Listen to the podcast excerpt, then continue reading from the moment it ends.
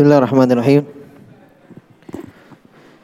إن الحمد لله نحمده تعالى ونستعينه ونستغفره ونعوذ بالله من شرور أنفسنا ومن سيئات أعمالنا من يهده الله فلا مضل له ومن يضلل فلا هادي له أشهد أن لا إله إلا الله وحده لا شريك له وأشهد أن محمدا عبده ورسوله يا أيها الذين آمنوا اتقوا الله حق تقاته ولا تموتن إلا وأنتم مسلمون. يا أيها الناس اتقوا ربكم الذي خلقكم من نفس واحدة وخلق منها زوجها وبث منهما رجالا كثيرا ونساء واتقوا الله الذي تساءلون به والأرحام. إن الله كان عليكم رقيبا. يا أيها الذين آمنوا اتقوا الله وقولوا قولا سديدا. يصلح لكم أعمالكم ويغفر لكم ذنوبكم. ومن يطع الله ورسوله فقد فاز فوزا عظيما. أما بعد فإن أصدق الحديث كتاب الله وخير الهدي هدي نبينا محمد صلى الله عليه وسلم وشر الأمور محدثاتها فإن كل محدثة بدعة وكل بدعة ضلالة وكل ضلالة في النار. Akhwati fillah rahimani wa rahimakumullah. Alhamdulillah kita bersyukur kepada Allah subhanahu wa ta'ala. Pada siang pada siang hari ini kita kembali dikumpulkan oleh Allah subhanahu wa ta'ala di tempat kita ini Untuk kembali melanjutkan kajian rutin kita Dalam mengkaji fikih muslimah Yang kita ambil dari kitab Tanbihatun Ahkamun ala ahkamin takhtasu bil mu'minat. Hukum-hukum khusus untuk kaum muslimat wal mu'minat. Yang ditulis oleh Syekh Salil Fauzan hafizallahu taala.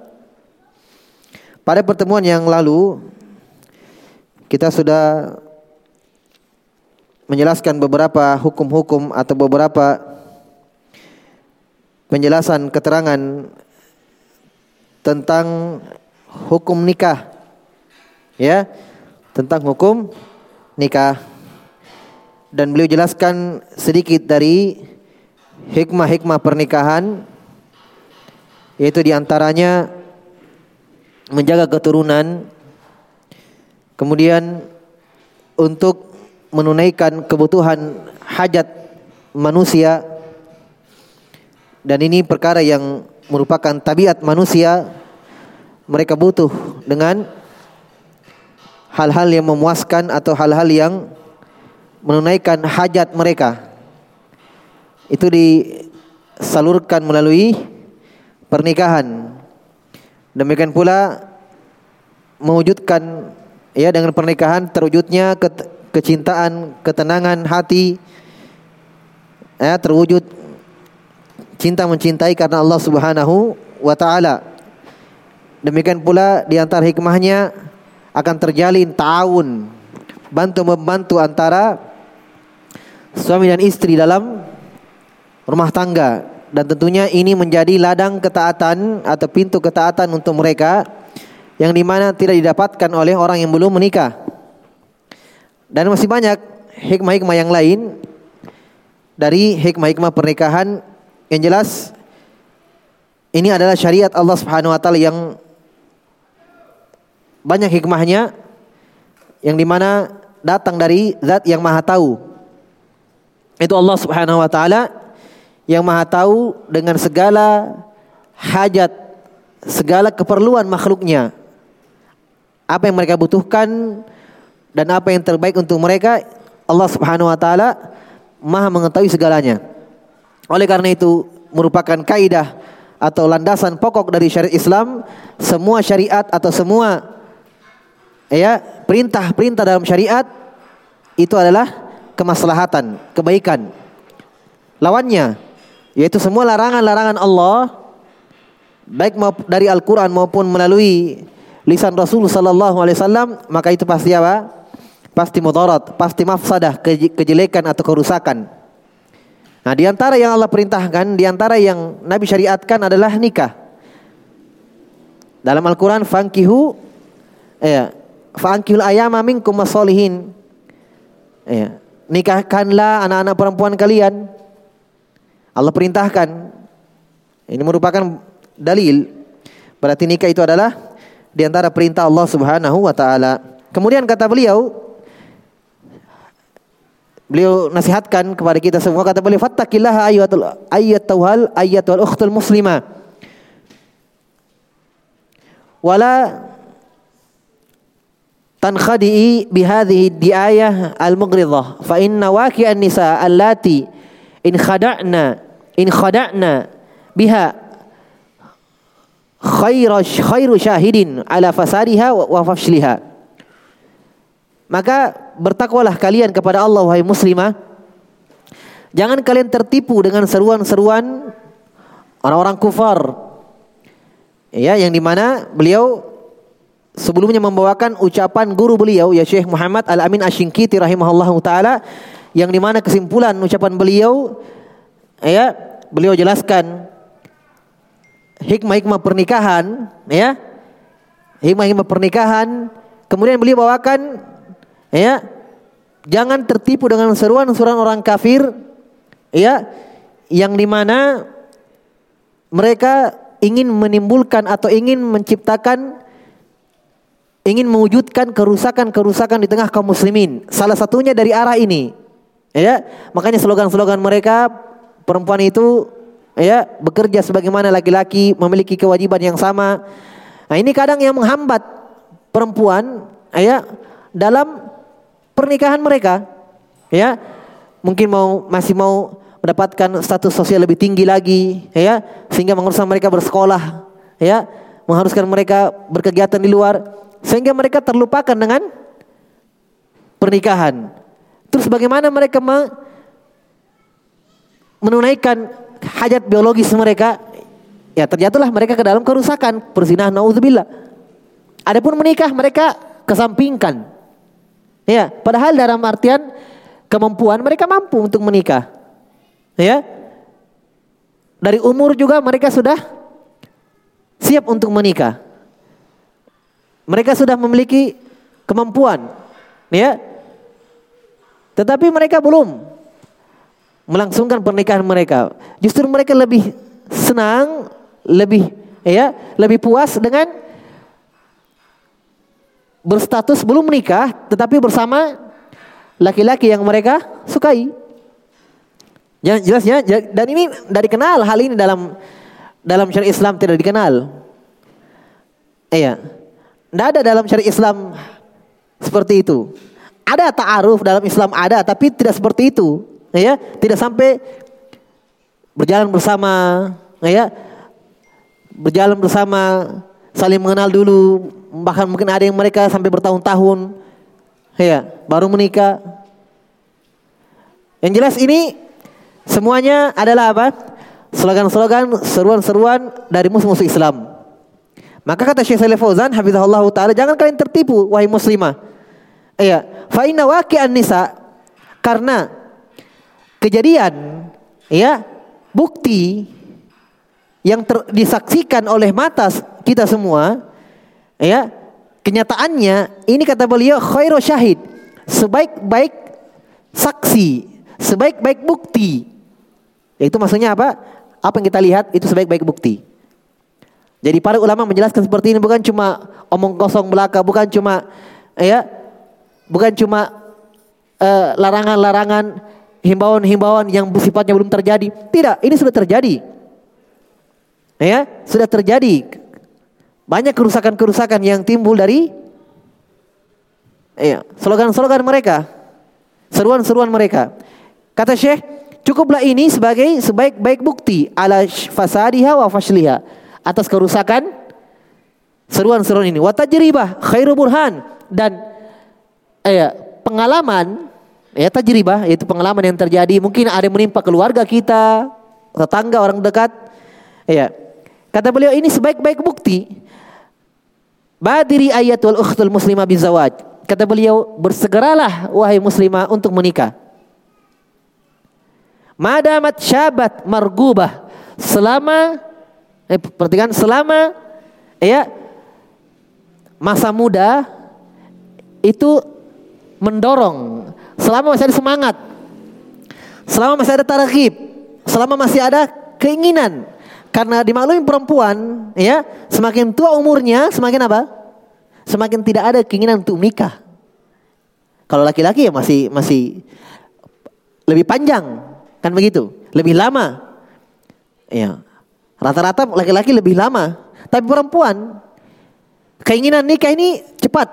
Semakin berjalan umurnya, semakin itu semakin menurun keinginan untuk nikahnya. Maka kata Syekh, selama syabah Kata beliau selama masih muda wal mar marghubah masih ada keinginan untuk nikah, kata beliau segerakan pernikahan itu.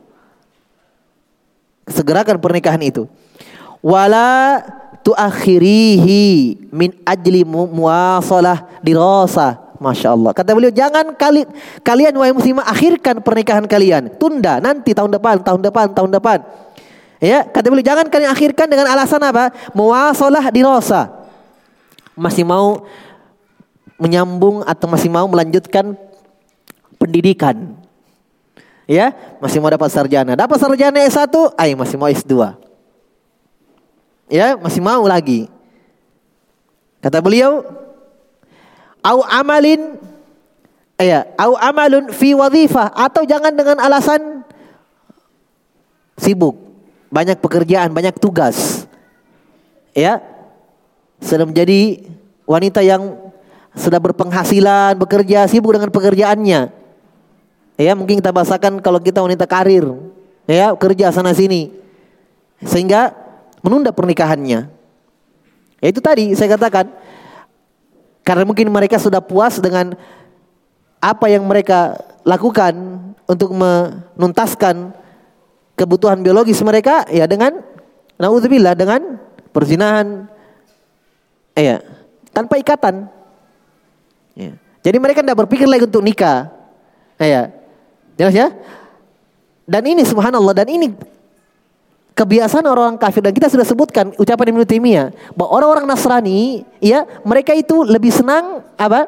Lebih senang untuk menjalankan pernikahan, eh, menjalankan apa? hubungan tanpa status pernikahan. Karena di sisi orang-orang Nasrani ketika sudah nikah haram talak, tidak boleh, tidak ada aib di sisi mereka bercerai. Belum lagi kalau talak tidak bisa kembali lagi. Kan begitu. Ini Yahudi dan Nasrani orang kafir. Makanya mereka itu kumpul kebo biasa, ada anak dua, anak tiga anak biasa. Tidak ada pernikahan, tidak ada status. Dan ini kita saksikan sudah masuk menimpa ya kaum muslimin jadi saya tegaskan kembali bahwa perkara-perkara ini itu dari orang-orang kufar yang bersama tinggal serumah tanpa hubungan ada anak, dua anak, tiga anak, tidak ada hubungan itu, tidak ada ikatan. Kenapa? Karena mereka menganggap nikah kemudian ada apa-apa bercerai itu aib di sisi mereka, tidak ada mereka perceraian. Kemudian cerai tidak bisa kembali lagi. Kalau kita kan bisa. Selesai masa iddah mau kembali rujuk boleh kembali. Akad baru. Iya kan? Jadi mereka tidak daripada nikah terus bisa tidak bisa kembali mending ya jalani seperti ini makanya mereka biasa kumpul-kumpul kebo seperti itu serumah seatap ya jelas ya dan ini juga banyak dilakukan oleh kaum muslimin. Makanya para ulama ingatkan ya para ulama mengingatkan bentuk bentuk kasih sayang mereka bentuk kecemburuan mereka terhadap agama Allah Subhanahu wa taala mereka ingatkan mereka tuangkan dalam tulisan-tulisan mereka. Ya wijangan-wijangan mereka kepada kaum muslimat. Iya para pemudi-pemudi para wanita-wanita anak-anak muda mereka jelaskan ini karena mereka tahu Syekh Saleh Fauzan sudah sebutkan bahwa kenyataan dan pengalaman yaitu yang terjadi mungkin menimpa keluarga kita itu kata beliau sebaik-baik bukti sebaik-baik bukti di mana kerusakan banyak terjadi ketika pernikahan itu ditunda diakhirkan dengan berbagai alasan. Kata beliau, fa inna zawaja al muwaffaq huwa sa'adatuka wa rahatuka. Karena pernikahan ya yang kamu lakukan itu itulah kebahagiaanmu, itulah ketenanganmu di situ. Itulah ketenanganmu. Ya. Tapi ini mungkin kita katakan mungkin di sisi orang-orang yang beriman. Tapi mungkin mereka mereka anggap tenang begitu. Ya. Mereka anggap tenang seperti itu. Ya, hidup tanpa akad, tanpa ada ikatan, ya mereka anggap ya senang-senang saja. Tapi orang-orang beriman tidak. Ya, orang-orang beriman kesenangan mereka bernilai ibadah. Kalau mereka kesenangannya apa? Kesenangannya dosa.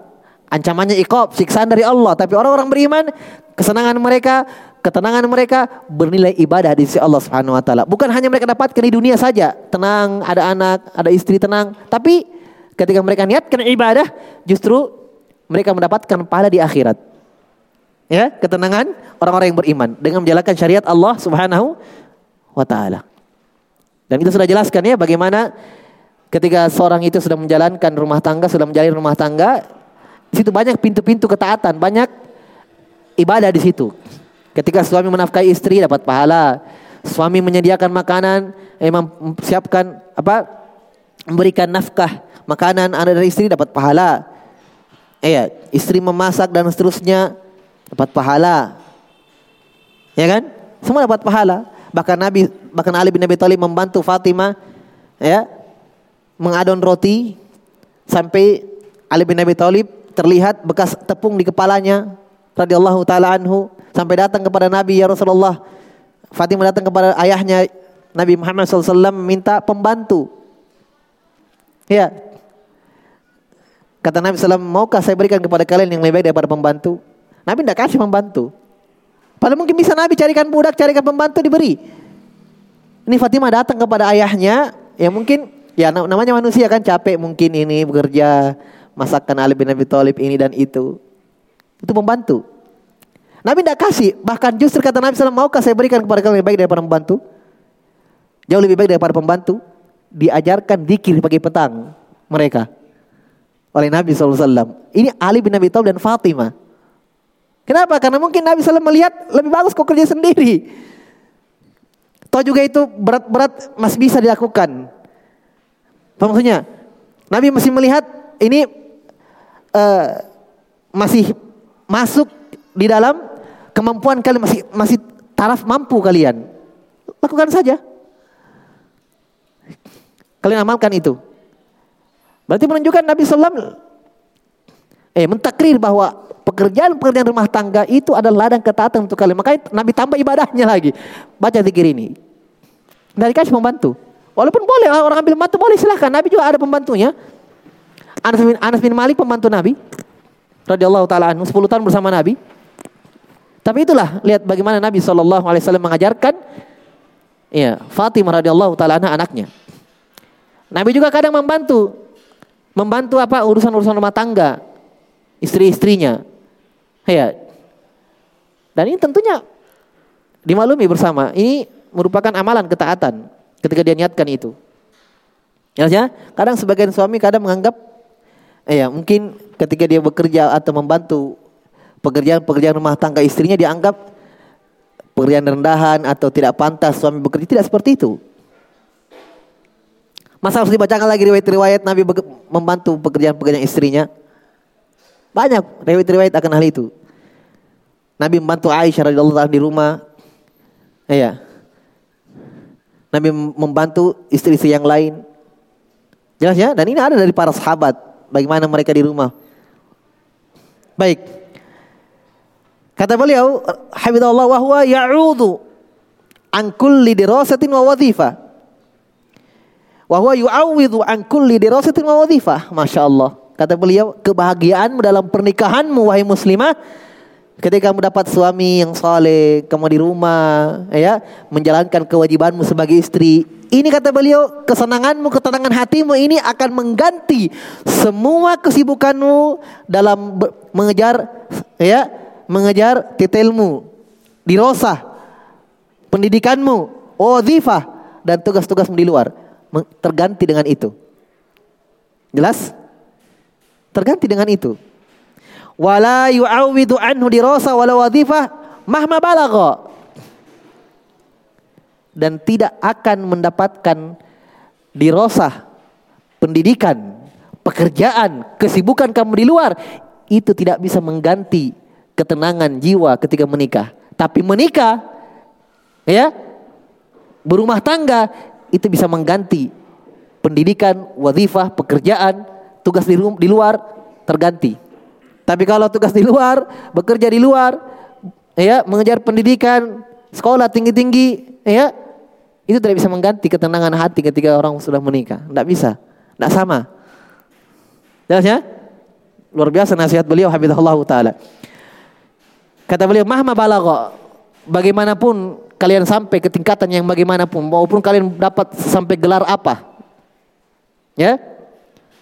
Karena ketenangan itu tempatnya di dalam hati. Ketika dekat dengan Allah Subhanahu wa taala, bidzikrillah tatmainnul qulub. Ketahuilah dengan mengingat Allah Subhanahu wa taala tenang hati itu. Jelas ya itulah ketenangan.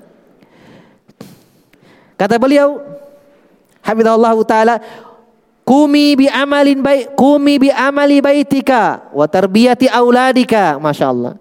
Kamu di rumah tegakkanlah amalan-amalan pekerjaan-pekerjaan rumahmu. Mendidik anak-anakmu. Fa inna hadha huwa amalukal asasi.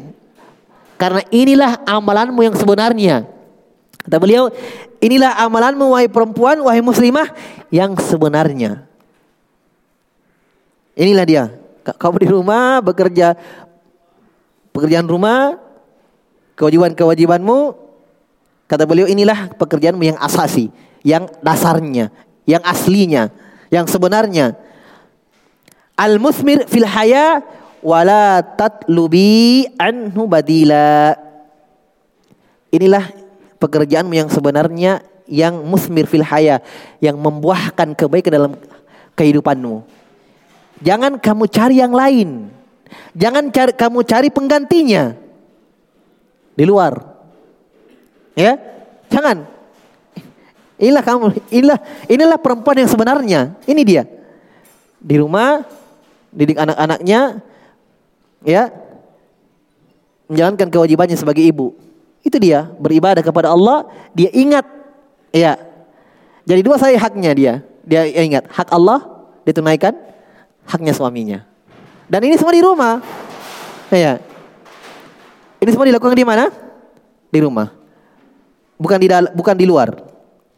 Kata beliau, fa innahu la yu'dilhu syai'un karena hal tersebut La yu'diluhu syai' Tidak ada yang bisa menggantinya sedikit pun. Tidak ada yang bisa menggantikannya. La tafuti azawaj birrajul as-salih. Jangan sampai kalian ketinggalan, kehilangan, ya. Jangan kalian sampai ketinggalan. Ya, menikah dengan laki-laki yang saleh.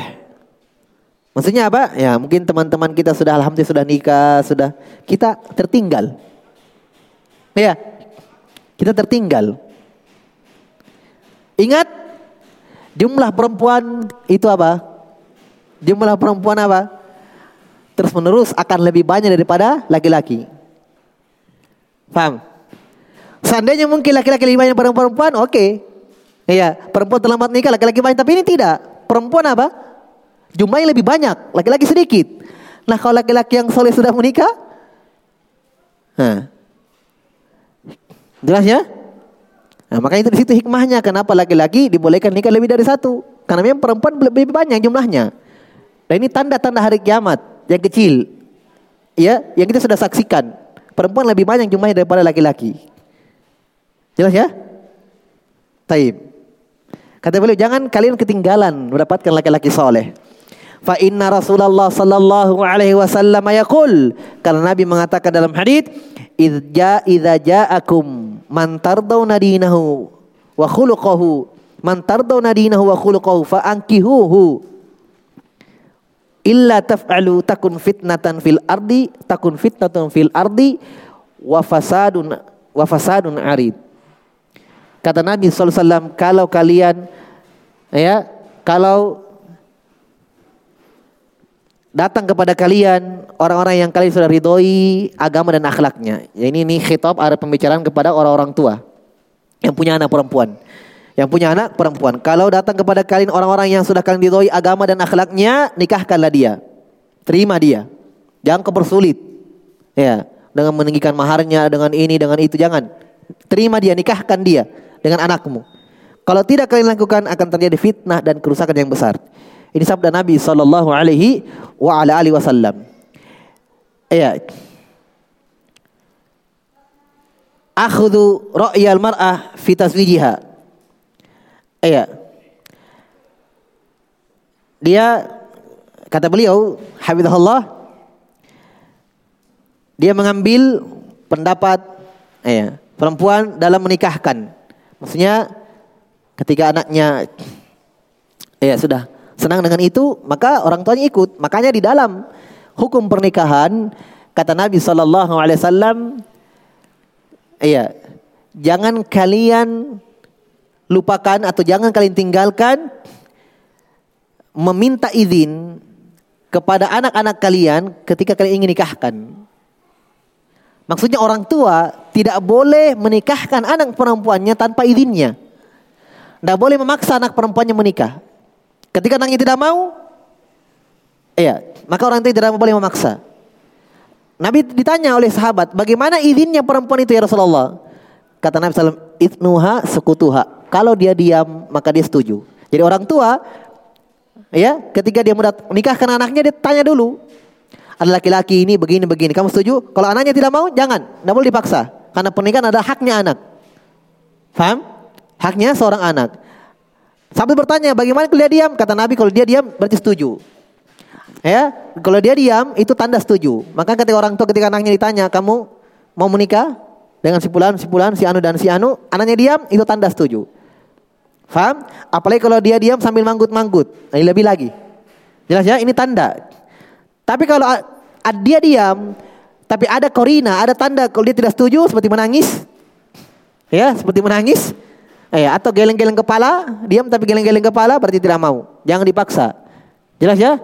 Sebaliknya kalau anaknya mau, ya, apalagi dengan pilihannya baik agama dan akhlaknya, maka berlaku hadis ini jangan kalian sekali-kali menolaknya. Nikahkan. Ya. Kata beliau allati yuradu taswijuha la takhlu min salasati halat. Iya, nah beliau sekarang sebutkan perkara-perkara yang perlu diperhatikan. Iya, kata beliau yang diinginkan ketika menikahkan anak perempuan itu ya tidak lepas dari tiga perkara. Imma an takuna sagiratan bikra wa imma an takuna balighatan bikra wa imma an takuna sayyiba likulli wahidatin hukmun khas. Kata beliau, tiga keadaan perempuan. Pertama, dia masih kecil, ya, sagira dan belum pernah menikah. Wa imma an takuna balighatan bikra. Kedua, dia sudah balik, ya, masih perawan. Wa imma an takuna sayyiba. Atau karena ketiga dia sudah pernah menikah, itu janda. Ya, sudah pernah menikah sayyib. Walikuli wahidatin hukmun khas dan semua tiga keadaan ini memiliki hukum yang khusus masing-masing. Makanya beda hukumnya. Ya, misalnya ketika uh, ketika menikah dengan seorang gadis, kemudian menikah dengan seorang janda itu beda malamnya ketika pertama dinikahi. Jelas ya? Ketika beliau akan sebutkan.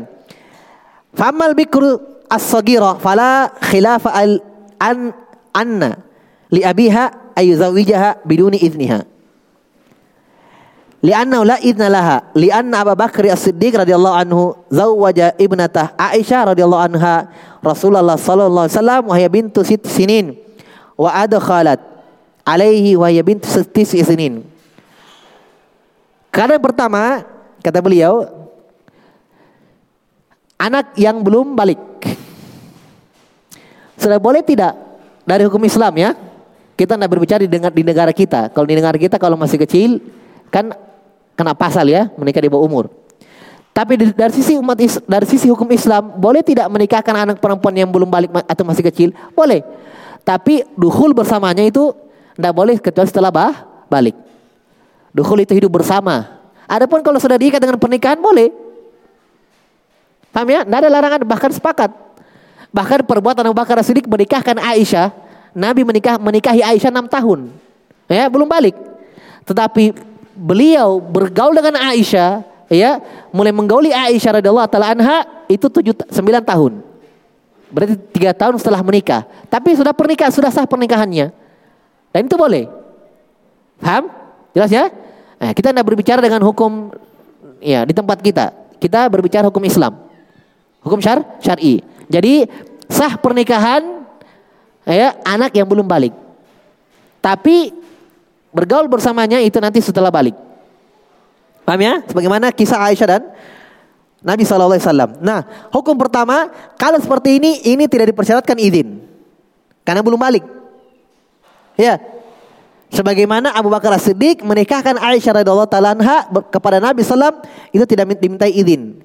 Tidak dimintai izinnya Aisyah langsung dinikahkan oleh Nabi sallallahu alaihi wa ala alihi wasallam. Kata beliau ya dalam hadis Abu Bakar menikahkan anaknya dengan dengan Nabi sallallahu alaihi wasallam Aisyah itu umur 6 tahun. Ya, dan bergaul bersama Nabi di umur 9 tahun. Dalam Bukhari dan Muslim. Ya, kemudian dikomentari oleh Imam Syaukani rahimahullahu taala, beliau berkata, "Fi fil hadis dalilun ala annahu yajuzu lil abi ayu zawija binatahu qabla al-bulugh." Hadis ini jelas menunjukkan bahwa yaitu kisah Abu Bakar Siddiq menunjukkan bahwa ada hukum fikih di situ bahwa bolehnya seorang orang tua menikahkan anaknya walaupun belum balik. Maksudnya melakukan akad. Paham? Bukan bergaul bersama suaminya, bukan, tapi melakukan akad itu boleh walaupun belum balik. Sebagaimana perbuatan Abu Bakar. Wa qala aidan Imam Syafi'i juga berkata fi dalilun ala annahu yuzawwiju tazwija saghira bil kabira. Wa qad bawwa lidzalika al-Bukhari. Ya ini juga boleh menikahkan anak yang kecil dengan yang sudah laki-laki sudah balik. Jadi menikahkan anak yang masih kecil tidak harus dengan laki-laki yang masih kecil. Ya, diikat memang nanti besar baru ya dikumpulkan bersama tidak harus. Bisa dengan laki-laki yang sudah dewasa sebagaimana perbuatan Abu Bakar As-Siddiq. Jelas ya? Taib. Walaupun mungkin di tempat kita ini masih dianggap hal yang tabu ya, masih hal yang aneh ya menikahkan anak di bawah umur. Taib. Wa fi tazwij Abi Bakar radhiyallahu anhu li Aisyah radhiyallahu taala anha wa bintu sitti sinin minan Nabi sallallahu alaihi wasallam ablagha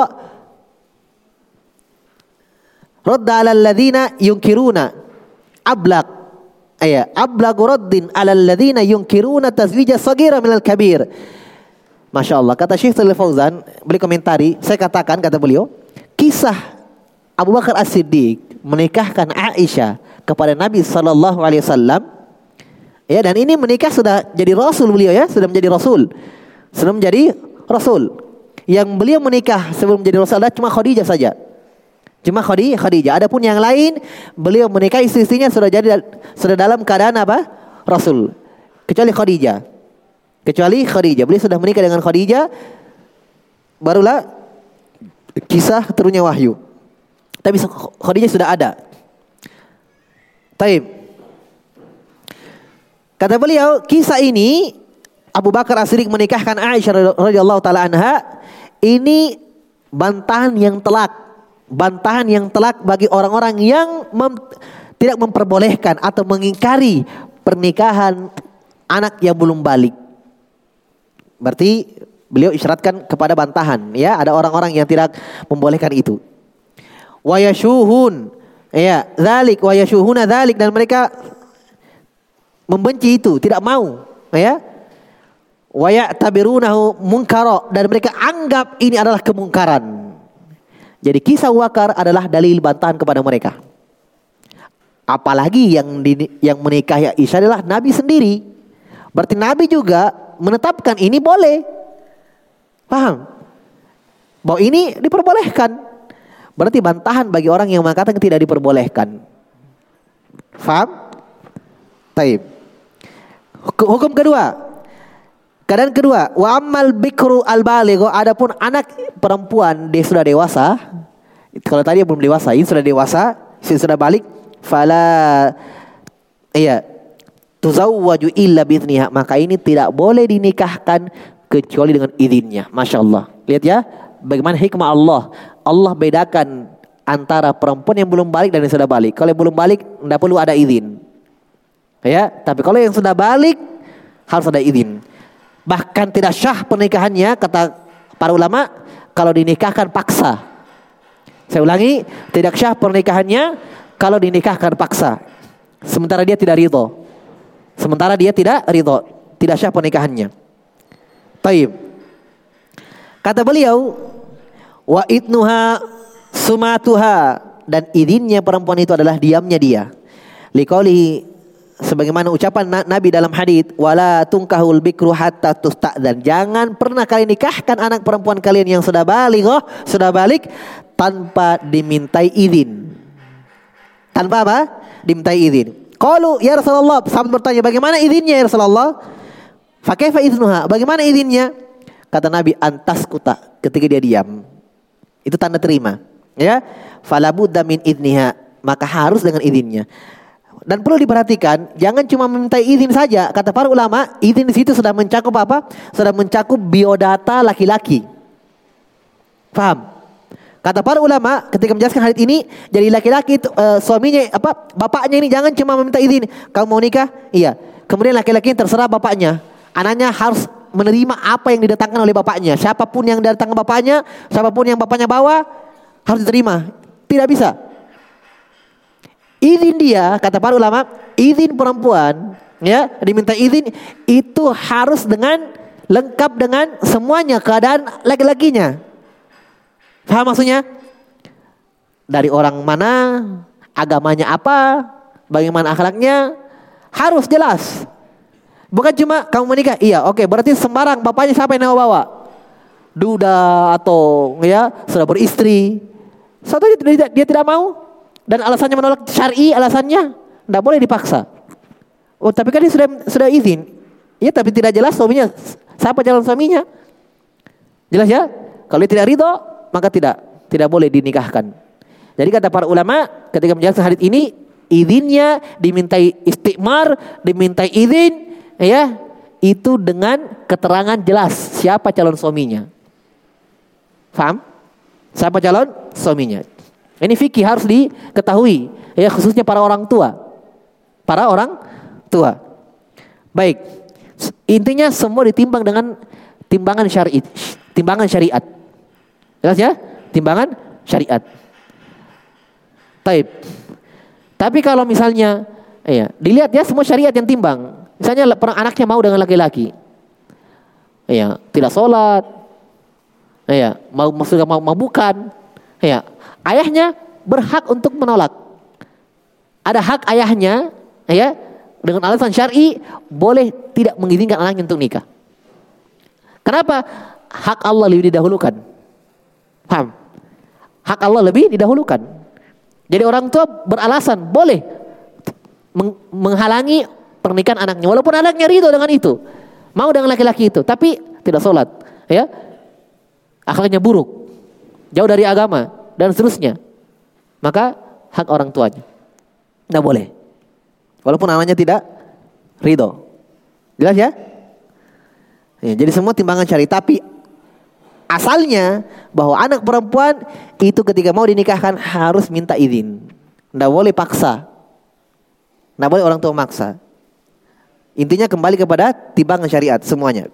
Kemudian kata beliau Habibullah taala, walau kanal muzawwaju laha abuha ala sahih min qawli min qawli ulama. Ya.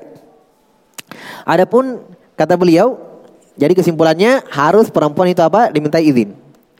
Ya, dimintai izin.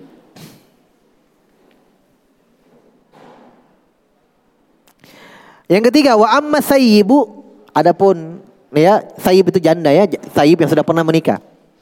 Fala tazawwaja tazawwaju illa bidniha. Dia juga tidak boleh dinikahkan kecuali dengan izinnya. Wa idnuha bil kalam dan izinnya dia dengan ucapan. Bi khilafil bikr berbeda dengan perawan tadi Cukup izinnya dengan diam dia terima berarti. Tapi kalau yang sudah pernah menikah, ya, yang sudah pernah menikah atau dalam bahasa kita janda itu harus dengan ucapan izinnya. Ya, harus dia katakan iya. Iya. Berbeda dengan yang belum menikah. beliau bawakan ucapan Al uh, Ibnu Qudamah dalam Al-Mughni amma sayyibu fala na'lamu baina ahli ilmi khilafan fi anna idnaha al-kalam kami tidak mendapatkan adanya perselisihan kata Ibnu Qudamah bahwa kalau janda seorang janda itu ya izinnya dengan ucapan bukan dengan diam tidak cukup dengan diam ini beda ya makanya Syekh sudah katakan tadi bahwa tiga ini keadaan ini beda-beda hukumnya pertama tadi perempuan yang belum balik yang kedua sudah balik yang ketiga sudah pernah menikah. Ini hukumnya kata beliau masing-masing ada hukum khususnya. Ya, ya, masing-masing ada hukum khususnya. Wali anna lisan huwal mu'abbir amma fil qalbi. Kata beliau, kenapa seorang janda ini izinnya harus dengan ucapan? Dia kata, iya saya mau. Karena kata beliau, lisan itu adalah bahasa hati. Ya, yang menggambarkan keadaan hati. Itu lisan. Wa huwal mu'tabar fi kulli mawdi'in yu'tabar fi al-idn. Ya karena kalam itu itu dianggap ya dianggap dia sebagai perwakilan apa yang di dalam hati dan dia dianggap sebagai perizinan dengan ucapan. Ya, jadi tidak harus izinnya dia sudah ucapkan harus ditandatangani lagi, harus ini, harus ini, harus ini tidak. Cukup dengan ucapan dia mau selesai. Jelas ya, dia siap bersedia, maka itu sudah izin izinnya. Kata beliau, qala Syekhul Islam Ibnu Taimiyah rahimahullahu taala, beliau bawakan ucapan Ibnu Taimiyah rahimahullahu taala. Al mar'atu la yanbaghi li ahadin ay illa bi'ithniha kama amara an-nabiy sallallahu alaihi wasallam fa in karihat dzalik lam tujbar ala nikah illa sagira al-bikr. Kata beliau, ya, anak perempuan itu tidak boleh bagi mereka ya tidak boleh bagi orang tua untuk memaksakan ya untuk menikahkan anak perempuan yang sudah balighah kecuali dengan izinnya. Sebagaimana perintah Nabi SAW. Fa'in kariat kalau dia tidak mau, dia tidak suka pernikahan itu, dia belum mau menikah, ya, atau tidak mau dengan laki-laki itu, maka lam tujbar ala nikah tidak boleh dipaksa untuk menikah. Tidak boleh dipaksa untuk menikah illa sagirah kecuali anak yang belum balik. Berarti memang ini di sisi para ulama salaf ini hal yang dimaklumi ya. Tiga keadaan tadi hukumnya berbeda-beda itu sudah dimaklumi di kalangan para salaf. Ya. Fa inna abaha yuzawijuha. Adapun kalau masih kecil, belum balik, itu bapaknya boleh menikahkan dia. Iya, boleh menikahkan dia. Wala iznalaha dan walaupun tanpa minta izin kepada anaknya. Wa ammal baligus sayyib. Adapun yang sudah balik dan ya seorang janda fala yajuzu tazwijuha bi ghairi izniha la lil abi wala li ghairihi bi ijma'il muslimin. Iya. Dan seorang janda itu tidak boleh baginya, tidak boleh bagi dia untuk dinikahkan tanpa izinnya. Walaupun bapaknya, tidak pula bapaknya, tidak pula selain bapaknya. Jelas ya? Ini hukumnya. Ini kesepakatan kaum muslimin. Iya, kesepakatan kaum muslimin kata Syekhul Islam Ibnu Taimiyah rahimahullah taala. Hanya yang mereka, yang mereka perselisihkan apakah ya hukum ini uh, wajib atau sunnah minta izin. Kata beliau fal ulama fi istidzaniha hal huwa wajib atau mustahab. Para ulama berselisih tentang minta izin kepada anak perempuan yang belum pernah menikah dan yang sudah pernah menikah. Ya. Apakah wajib atau sunnah? Kata beliau wasohi yang benar adalah wajib kata Syekh Fauzan yang benarnya adalah ini wajib bukan cuma anjuran tetapi wajib hukumnya. Ya, wajibu ala walil mar'a ay yang Allah. Wajib bagi orang tua wali, ya, orang tua perempuan wali-wali, ya. Itu bertakwa kepada Allah Subhanahu wa taala. Wajib untuk mereka bertakwa kepada Allah. Jangan seenaknya saja memaksakan kehendaknya kepada anaknya. Ya, Apalagi kalau misalnya dia merasa berutang budi sama bapaknya, ya temannya, bapaknya laki-laki tersebut, atau dia punya utang atau ya dia pernah pernah berbuat baik maka dia membalas jasanya sehingga dia paksakan anaknya menikah dengan anaknya sendiri, ya anaknya, temannya, atau mungkin dia pandang ini orang berada, orang berpendidikan, dia paksa anaknya untuk menikah dengan laki-laki tersebut, atau alasan yang lain dari perkara-perkara duniawi. Tidak boleh. Ya. Ini hikmah syariat. Ya, hikmah syariat, hikmah Allah Subhanahu wa taala. Wa yundaru fi zauji hal huwa kuf'un aw ghairu kuf. Masyaallah.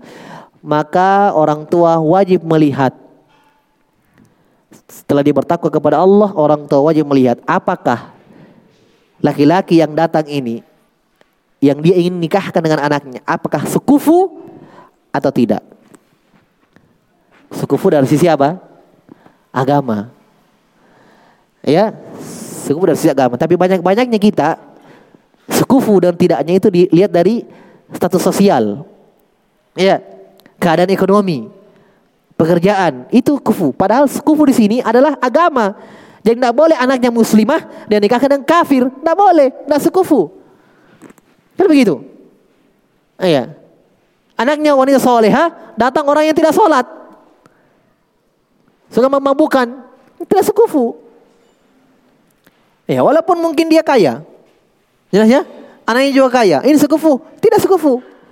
Anaknya dia anak orang kaya misalnya. Dia orang kaya. Masya Allah orang berada. Yang datang juga orang berada. Tapi tidak sholat. Puasa bolong-bolong. Anaknya wanita soleha. Ya, wanita lebih baik menjaga hijabnya, hijab syar'i. Ini tidak sekufu namanya. Walaupun sama-sama dari sisi ekonomi harta atau sama-sama S2 misalnya. Orang-orang kan anggap ini sudah sekufu kan? Sisi Allah tidak. Ini sholat tidak. Bagaimana masuk anaknya sholat? Calon suami tidak sholat. Bagaimana menjadi imam? Hah? Bagaimana menjadi imam? Bagaimana dia menjadi ar-rijal qawwamuna 'ala nisa? Kata Allah Subhanahu wa taala, laki-laki itu pemimpin bagi perempuan. Ini memimpin anaknya, sementara anaknya futur. Naudzubillah. Karena suami tidak sholat, ini dan itu. Jelas ya? Bisa berubah agamanya anaknya. Apa kata Nabi? Almaru ala dini khalilihi. Seseorang itu berada di agama temannya. Ini teman lo, apalagi suami istri. Subhanallah. Kata Nabi apa? Almaru ala dini khalili. Seseorang itu di atas agama temannya.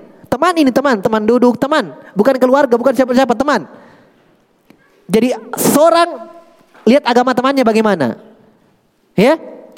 Lihat agama temannya. Kalau temannya baik, maka bergaul dengannya itu akan baik. Karena ya baik agamanya. Apalagi suami istri bangun tidur dia dilihat. Ya? Selalu setiap hari bersama. Dari situ ya akan ada keturunan.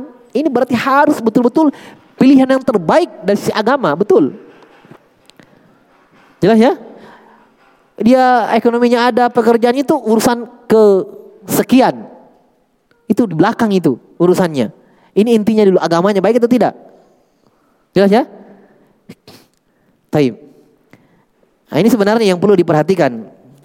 Ya, Kemudian kata beliau, Habibullah taala Ibnu Taimiyah rahimahullah taala jadi orang tua mesti melihat sukuf atau tidak. Innama yuzawwijuha limaslahatiha la limaslahatihi. Masya Allah. Kata Ibnu Taimiyah, ingatlah wahai para bapak. Ya, para wali. Kamu nikahkan anakmu itu untuk mendapatkan kemaslahatan anakmu, bukan kemaslahatan dirimu. Subhanallah. Ini ucapan Ibnu Taimiyah orang tua itu menikahkan anaknya, anak perempuannya itu untuk mencapai kemaslahatan, kebaikan anaknya, bukan untuk kebaikan orang tuanya. Paham? Maksudnya apa? Kebanyakan orang tua tidak peduli mau anaknya senang, mau ridho, mau tidak, yang penting dia dapat untung. Iya, yang penting dia dapat iya, sesuatu yang dia inginkan sehingga dia nikahkan anaknya. Karena dia mau dapat kebaikan, dia mau dapat kemaslahatan. Anaknya dia tidak pedulikan, mau ridho mau tidak, paksa nikah. Itu tadi yang saya katakan mungkin dilihat ini orang tuanya, weh. Ya, orang berada. Nikah mina, orang bagus itu, bapaknya begini-begini. Padahal anaknya tidak suka. Kata Ibnu Taimiyah rahimahullah, nikahkan anak kita itu kemaslahatan dia. Dia yang mau jalani, bukan kita. Iya kan? Dia mau jalani, bukan kita.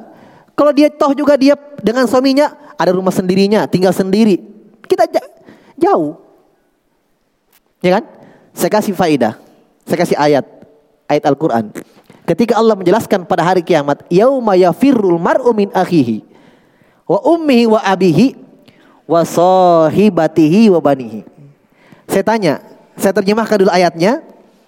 Ya mungkin sebagian kita mungkin belum pernah dengar faedah ini. Ya.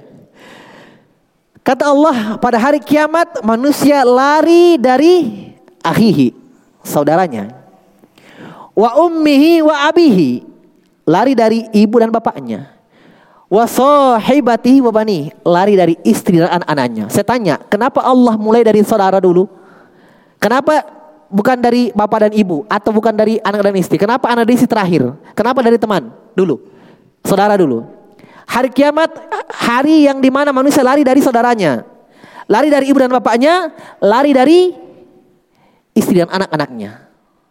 Kata para ulama ahli tafsir, Allah memulai dari yang terjauh dulu, kemudian yang terdekat. Faham? Ini kan Allah menyebutkan kita akan lari meninggalkan semua yang kita sayangi, yang kita dekat dengannya. Allah mulai dari yang jauh dulu. Teman, saudara kandung, akhi. Akhi bermakna saudara kandung atau teman saudara. Ya kan? Asalnya memang kita kalau itu sudah nikah, saudara kita tinggal kita tidak tinggal bersama mereka. Kemudian yang terdekat kedua, wa ummi wa abi. Bapak dan ibu. Terakhir baru Allah sebutkan apa? Istri dan anak-anaknya. Kenapa? Karena orang sudah nikah akan pisah dari saudaranya, akan pisah dari ibu dan bapaknya. Betul tidak? Pisah. Berarti yang paling dekat dengan kita nanti adalah apa? Istri dan anak-anak. Istri dan anak-anak. Makanya Allah sebutkan dari yang jauh baru yang dekat. Nah sekarang orang tua nikahkan anaknya. Dia mau cari yang enak, dia mau cari maslahatnya untuk dia, bukan untuk anaknya. Sementara anaknya yang jalani nanti. Ya kan? Hidup dengan suaminya, ada rumah sendirinya dengan anak-anaknya, dia mereka. Orang tua ada masalah dia dapatkan tapi terutama untuk anaknya dulu. Kan begitu. Makanya kalau orang tua faham ilmu agama, subhanallah, dia akan carikan laki-laki yang paling baik agamanya pasti itu. Pasti itu jelas. Apa yang dia cari sebenarnya? Ya kan? Kalau dia faham betul-betul bahwa kebaikannya anaknya nanti itu adalah suaminya yang menentukannya. Yang didik dia itu suaminya. Berarti kalau dia mau anaknya baik, ya dia kasih dong anak perempuannya dengan laki-laki yang baik agamanya. Kan begitu. ya kan? Hanya ya seperti itulah hidayah taufik dari Allah Subhanahu wa taala. Tidak semua orang tua paham ini. Iya, tidak dilarang cari yang ada pekerjaannya, tidak dilarang. Cari yang ada mobilnya, yang ada kayak, tidak dilarang, silahkan. Iya, kan bagus juga kalau ada pekerjaannya bagus. Tapi ada yang paling, iya, paling dominan yang kita perhatikan. Itu agama. Nabi sudah ajarkan kita ini. Makanya beliau mengatakan, Ya, bertakwalah kepada Allah wahai para wali-wali anak-anak perempuan. Jelas ya? Apalagi anak perempuan kita ini. Ya, butuh bimbingan. Yang kata Nabi SAW perempuan itu kurang akal dan agama. Loh, coba perhatikan. Kurang akal dan agama. Makanya cari laki-laki baik agamanya. Untuk menambah yang kurang itu. Ya kan? Kita sudah tahu anak kita perempuan. Kurang akal dan agama. Kita carikan laki-laki yang kurang keagamanya juga. Hancur sudah. Ya, tidak sholat, tidak ini. Makanya kita cari laki-laki yang baik agamanya supaya menambal yang kurang agamanya itu. Perempuan itu kurang agama dan akalnya. Nah, ya, makanya laki-laki sebagai imam. Pimpinan dalam keluarga, mendidik anak-anaknya subhanallah. Jelas ya? Ini pendidikan untuk para orang tua. Intah, selesai ucapan Ibnu Taimiyah rahimahullahu taala. Kata Syekh Silih Fauzan lanjut Kata beliau istiratul wali fi taswijil mar'ati wa hikmatuhu. Masya Allah. Ini perkara penting. Kata beliau dipersyaratkannya wali dalam menikahkan perempuan. Dan apa hikmahnya? Bismillah.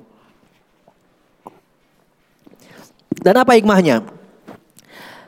Jadi Syekh Zalfuzan sekarang menyebutkan satu bab khusus wali dipersyaratkan.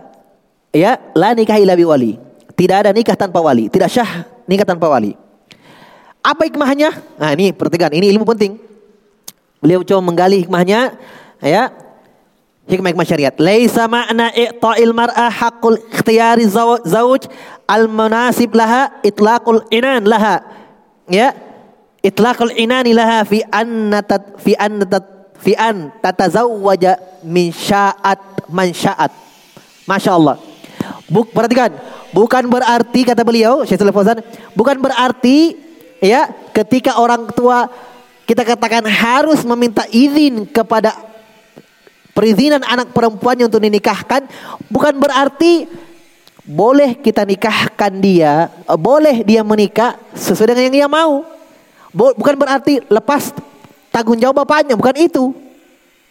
Bisa dipahami ini? Jadi beliau ingatkan, betul. Harus syarat izinnya, tidak boleh orang tua paksa dia betul. Tetapi bukan berarti seenaknya dia menikahkan diri sendiri. Bukan berarti bapaknya, ya silahkan nak, yang mana kau suka, nikahkan dirimu sendiri. Iya, silahkan kau mau. Tidak. Tetap ada namanya perwalian. Nah ini hikmah syariat supaya orang tidak seenaknya menikah. Apa yang dia suka, pacaran, oh cocok, nikah. Iya. Silariang sana sini. Hah? Ke sana? Tidak. Ada aturannya. Ya, ada hikmah syariat di situ. Apa hikmahnya kata beliau? Walau kana fi dzalika dararun ala aqaribiha wa, wa, wa usratiha. Ya, wa inna ma hiya marbutatun biwali syara yashrifu ala ikhtiyariha wa yurshiduha fi amriha. Ya. Walaupun hal tersebut adalah doror, kejelekan, bahaya untuk akarib kerabat-kerabatnya, ya. Tapi ini marbutoh. Ya.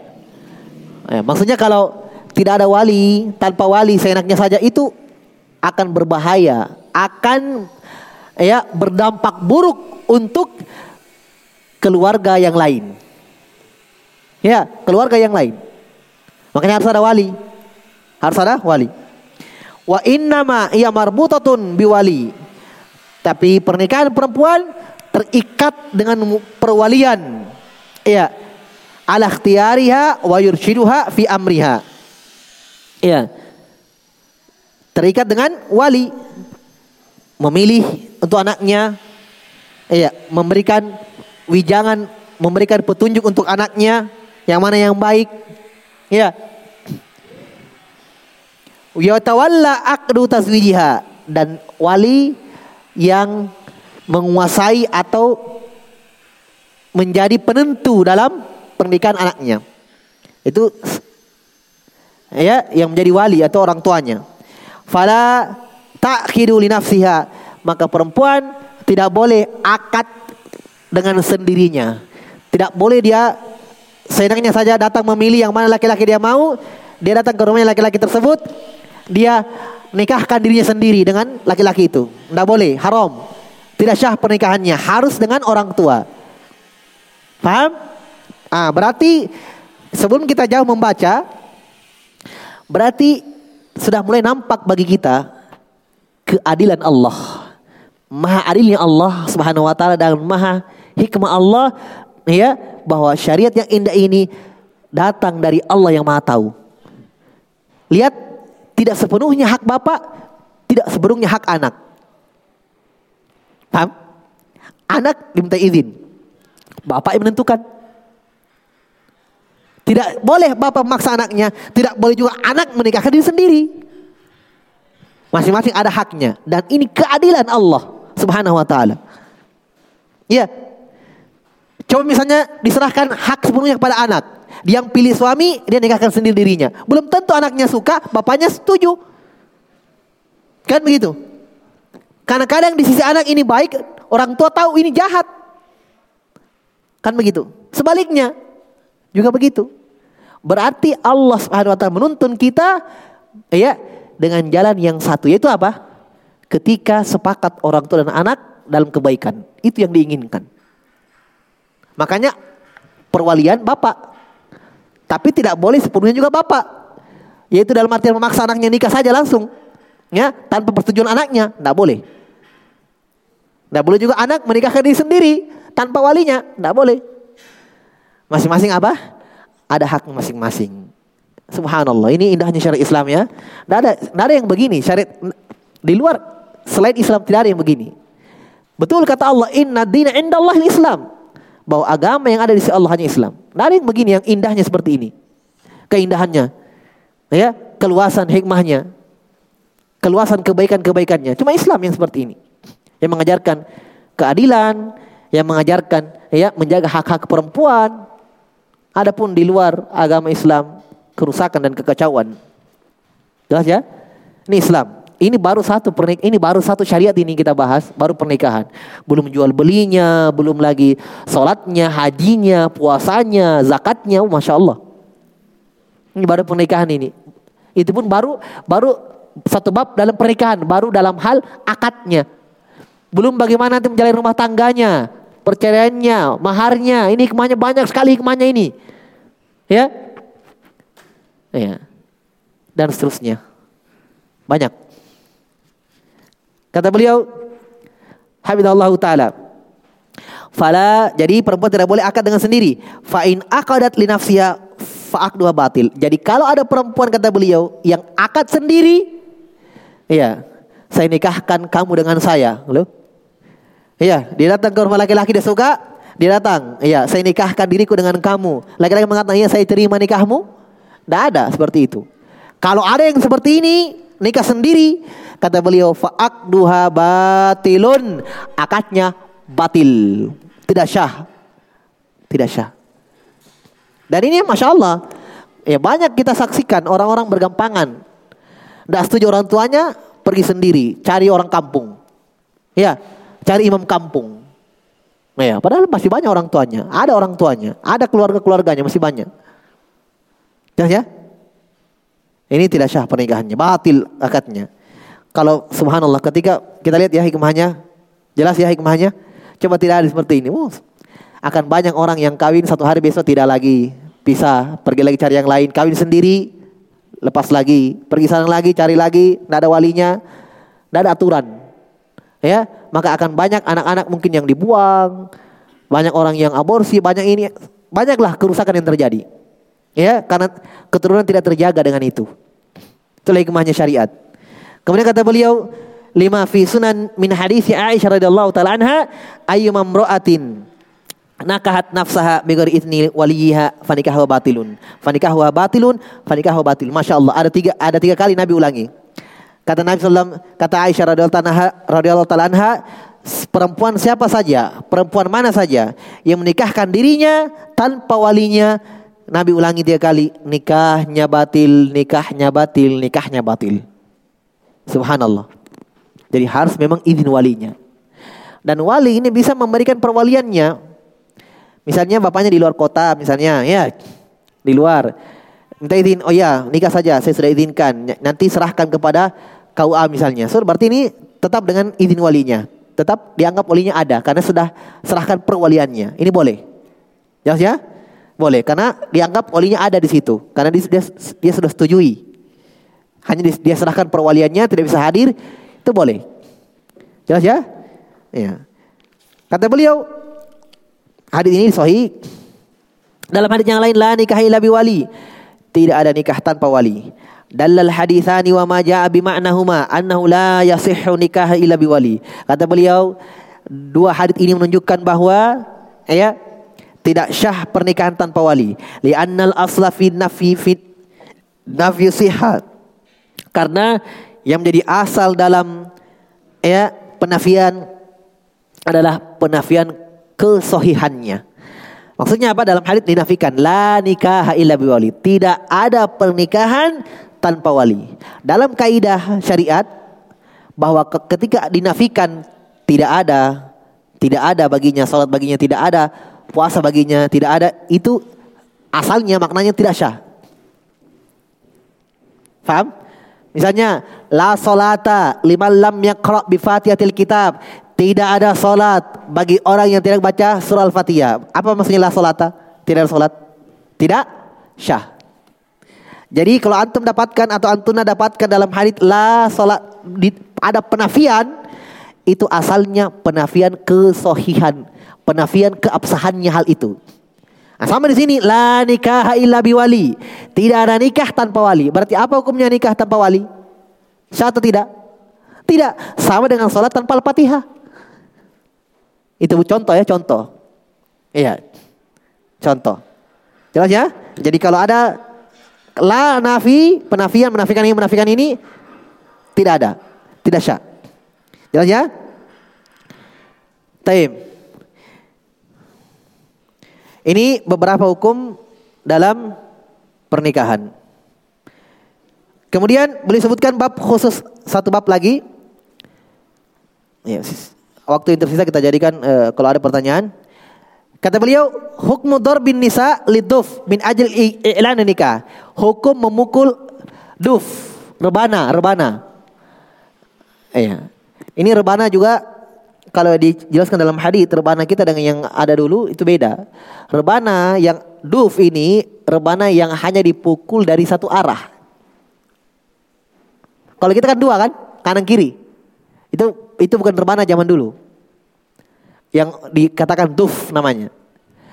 Jelas?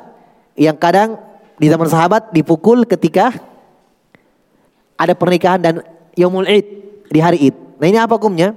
Boleh sebutkan ya karena kadang ada orang juga membolehkan musik dengan alasan itu. Ya buktinya dalam hadis ada di pernikahan dan di hari id berarti boleh musik-musik. Ya. Kata beliau Yustahabbu darbun nisa liduffi hatta yu'rafu nikah wa yushtar wa yushtahar. Ya. Dianjurkan atau dibolehkan, disunahkan perempuan memukul duf supaya ditahu ya ada acara nikah ya. Faham? Makanya para ulama memberikan syarat duf itu dipukul ketika cuma di hari Id, di hari gembira, dan pernikahan. Yang kedua, yang pukul bukan laki-laki, perempuan. Karena beda pukulannya perempuan dan laki-laki. Ya. Karena dalam hadis yang pukul itu di zaman sahabat cuma perempuan saja. Di hari-hari gembira yaitu Idul Adha atau Idul Fitri dan Idul Adha dan ketika ada yang menikah. Itu pun dufnya cuma yang satu arah saja. Bukan yang bisa dipukul dari arah kanan dan kiri. Kalau kita kan itu. Apalagi Makassar itu ada begini-begini. Ya, ada dua kanan dan kiri. Itu bukan duf namanya, lain kalau orang Arab dulu. Kalau dulu duf itu cuma satu arah saja. Iya, satu arah dipukul.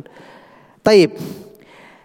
Wa yakunu dzalika bainan nisa'i khassa dan itu hanya di antara mereka saja. Wanita khusus, tidak ada campur baur di situ.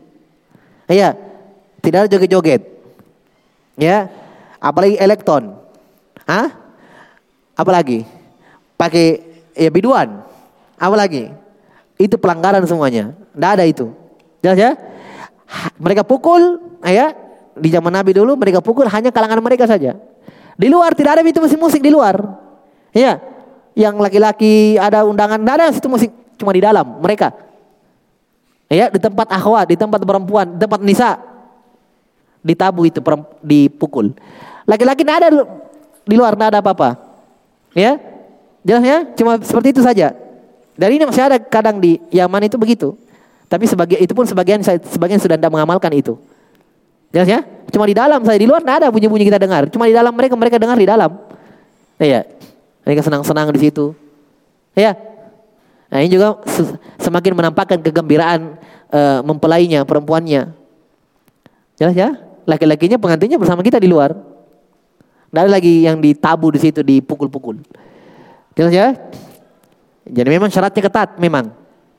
Ya syaratnya ketat. Tapi sekarang berkembang, berkembang, berkembang, memang jadi elektron.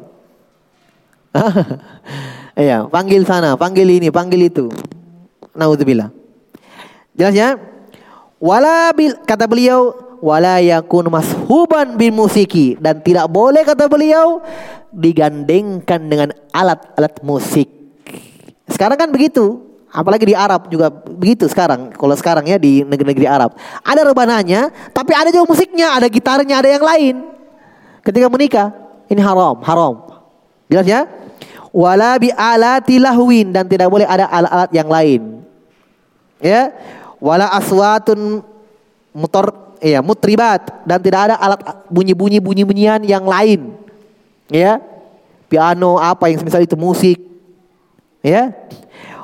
Ya, wala ba'sa bi insyadin nisa asy-syi'r bi hadzal munasaba bihaitsu la yasma'uhunna rijal. Dan tidak mengapa juga perempuan-perempuan itu sebagaimana amalannya dulu para sahabiat dulu itu mereka melantunkan syair-syair. Ya. Bukan seperti sekarang ada nyanyian-nyanyian. Sebagaimana di, di dalam ya, hadis kata Nabi SAW faslu ma bainal halal wal haram ad-duf was saut fi nikah. Perbedaan antara yang halal dan yang haram yaitu ad-duf was saut fi nikah. Duf ya rebana. Kalau kita rebana bahasakan ya, tapi itu pun rebana kita sekarang sudah beda penggunaannya. Ya jelas kalau orang Arab bilang duf yang dipukul dari satu arah. Itu di mereka lantunkan, mereka lakukan dulu. Imam Syaukani rahimahullah mengomentari ini terdapat dalil di dalamnya bahwa bolehnya menikah meng mengacarakan pernikahan dengan memakai duf. Ya. Itu di, dilakukan oleh istri-istri para sahabat, para wanita-wanita di zaman Nabi sallallahu alaihi wasallam. Ya. Imam Asy-Syaukani kata beliau la bil aghani al mahijah, tidak boleh dengan alat-alat musik, ya.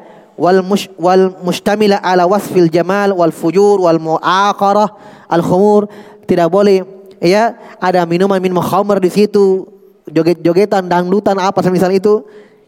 Ya tidak ada. Haram. Fa inna dzalika yuhramu, ini semua haram fin nikah, haram dalam pernikahan. Sekarang subhanallah ya pernikahan ayah dijadikan ajang untuk ya acara maksiat. Ya, acara maksiat. Apalagi kalau bilang sekarang mau ke mana? Ada acara. Wow, sudah. Acara tanda kutip acara di situ sudah acara. Ya. Sekarang subhanallah ya kadang khitanan pakai acara, ada musiknya. Ya. Kadang juga akikah pakai musiknya.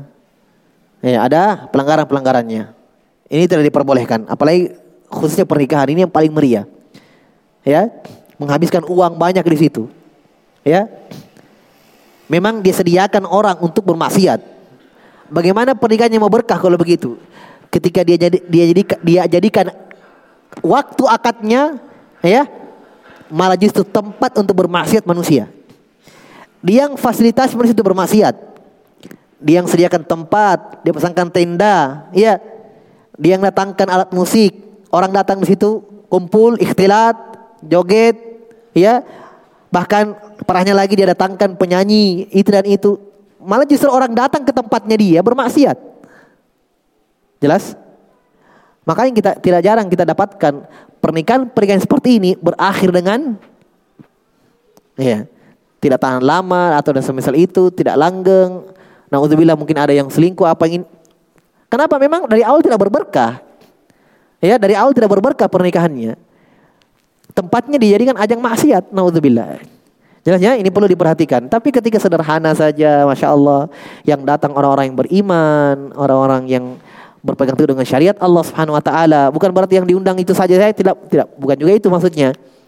Silahkan dia undang teman-temannya, walaupun yang misalnya ya yang tidak ya berpegang teguh dengan sunnah Nabi SAW silakan mungkin ada hikmahnya dia panggil orang-orang yang tidak tahu dia lihat oh begini ya pernikahannya ya mudah ya tidak ada musik-musiknya tidak terlalu meriah sebagaimana pikirannya orang mau menikah harus habiskan puluhan juta itu baru untuk tendanya dan gedungnya saja sudah habis tapi ketika dia panggil keluarga-keluarganya atau ya teman-temannya dia menyaksikan pernikahan yang sangat sederhana. Ya. Yang tidak ada pelanggaran-pelanggaran syariat, dipisah laki-laki dan perempuannya. Dia melihat, oh Masya Allah, oh begini ya. Jelas ya? Walaupun mungkin penilaian orang sebagian berbeda-beda. Ada yang, pernikahan apa ini? Iya, mungkin dia tidak senang langsung pulang. Itu terserah dia. Jelas ya? Iya. Yang kita carikan ridhonya Allah, bukan ridhonya manusia. Dia marah, dia datang, dia pulang, terserah kau. Ya pulang saja. Kau tidak ridho dengan ini, tidak ada masalah. Yang kita inginkan ridho Allah. Tapi sebaliknya, kita undang, kita buat acara besar-besaran, buat ini orang ridho. Allah yang murka kepada kita. Masih kita lebih penting ridho manusia dengan ridho Allah Subhanahu wa taala. Sementara Allah berfirman dalam Al-Qur'an apa? Waridwanu minallahi akbar. Ridho Allah yang paling besar. Untuk apa manusia ridho tapi Allah yang murka? Jelas ya?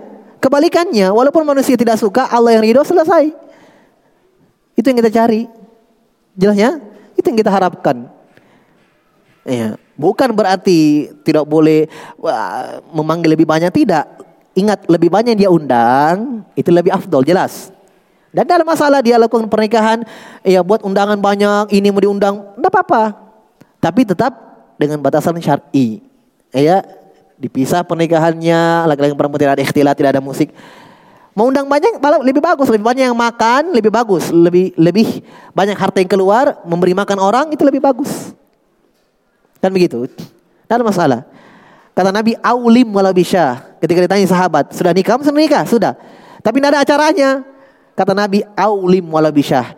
Laksanakanlah walimahnya. Maksudnya, buat kok acara walaupun dengan seekor kambing. Tapi kalau sapi, masya Allah, luar biasa. Ya kan begitu? Ya. Taib. Terakhir kata beliau rahimahullah taala ayyuhal muslima la tastar la tusrifi fi syira'il hulli al aqsima ya bimunasabati zawaj. Fa inna hadha min al israf alladhi nahallahu anhu wa akhbara annahu la yuhibbu ahlu la yuhibbu ahlahu.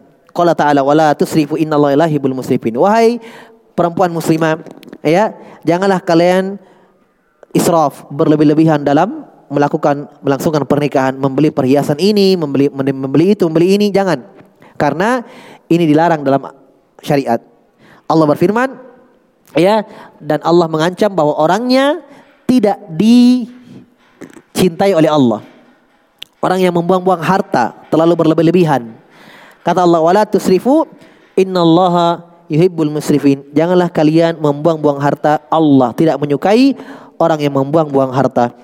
Ya, wallahu alam bisawab. Kita cukupkan dulu. Insyaallah taala kita lanjutkan pada pertemuan selanjutnya. Masih ada beberapa pembahasan dalam masalah pernikahan. Kita selesaikan pada uh, waktu mendatang. Wallahu alam bisawab.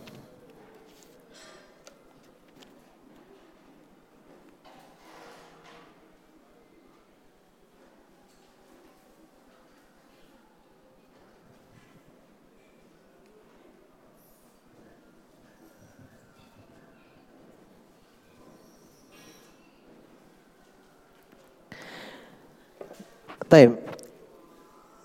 Bagaimana dengan wanita yang menikah dan dia berjauh dengan ayahnya, tidak diketahui keberadaannya karena sudah lama bercerai dengan ibunya dan semasa hidupnya memang belum pernah bertemu dengan ayahnya. Bagaimana dengan hal itu? Dan setelah dia menikah bahkan sudah punya anak, barulah ia mengetahui keberadaan anaknya. Ya kalau misalnya seperti ini, misalnya dia hidup dari kecil dengan ibunya, tapi ayahnya masih hidup. Ya. tapi ini sudah mendekati waktu pernikahannya sudah mau menikah, sudah ada wanita laki-laki yang baik, kemudian ya dicari dulu keberadaan ayahnya, cari keluarganya ya. Kalau sudah sampai uh, batas maksimal sudah mencari sudah tidak ada lagi, ya sudah keluarganya yang lain, kakak laki-lakinya mungkin. Dan kakak laki-laki itu bisa kakak laki-laki seayah dan seibu sama semua ya. Seayah seibu, iya laki-laki eh, kakak saudara laki-laki saya atau seibu saja boleh menjadi wali. Atau pamannya misalnya adik laki-laki dari ayahnya kalau masih ada. Ya jelas banyak yang bisa menggantikan kalau ayah yang tidak ada. Jelas ya? Ya pamannya atau yang lain. Ya. tapi kalau setelah itu misalnya baru dia tahu anaknya sudah nikah dan tidak ada masalah. Insya Allah pernikahannya sudah sudah di atas jalur syar'i. Allah alam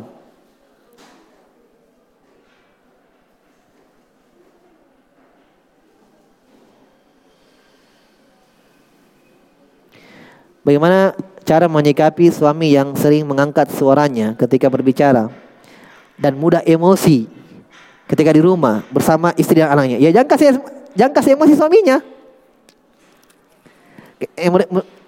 Dia katakan suaminya mudah emosi, jangan kasih emosi suaminya.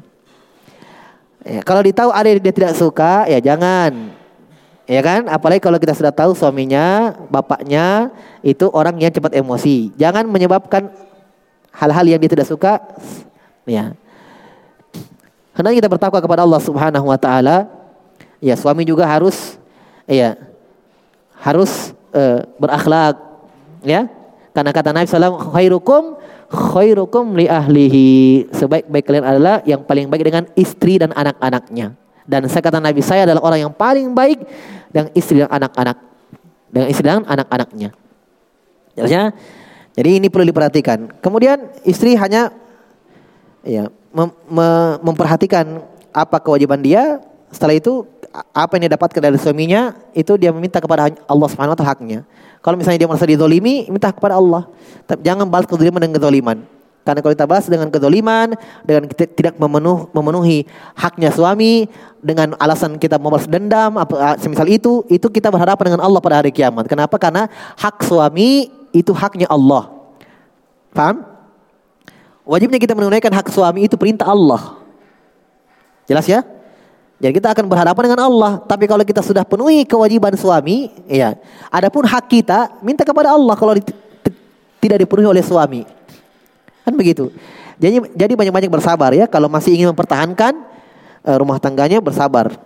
Ya, berdoa kepada Allah Subhanahu wa taala. Ya. Semoga Allah bukakan kepada uh, kita semua taufik.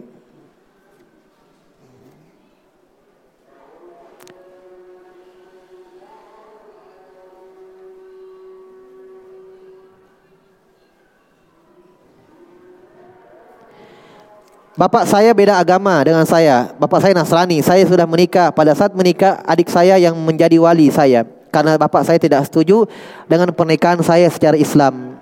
Ya, tidak ada masalah. Memang asalnya bapak yang beda agama dengan anaknya tidak boleh jadi wali. Bapak beda agama dengan anak perempuannya, bapak tidak bisa menjadi wali. Beda agama tidak bisa jadi wali nikah.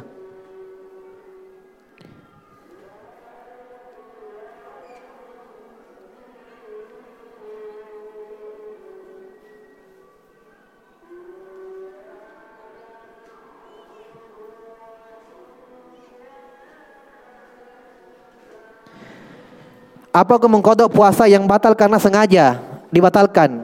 Sengaja batal puasa, membatalkan puasa itu tidak ada kodok. Saya ulangi, ya. Sengaja membatalkan puasa berarti sama sengaja tidak puasa. Paham?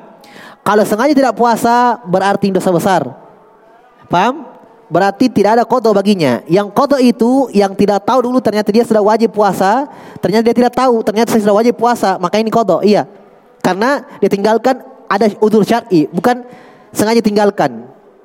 Kalau sengaja tidak puasa yang dulu belum berhijrah misalnya banyak bertahun-tahun tidak puasa sengaja tinggalkan dalam keadaan dia mampu, kalau ini sama hukumnya dengan buka puasa sembunyi-sembunyi, ya. Buka puasa sengaja. Ini memang sengaja tinggalkan. Ini tidak ada kodok baginya. Yang ada adalah bertaubat kepada Allah Subhanahu wa taala, banyak istighfar. Banyak istighfar. Sebab itu dosa ya dosa besar.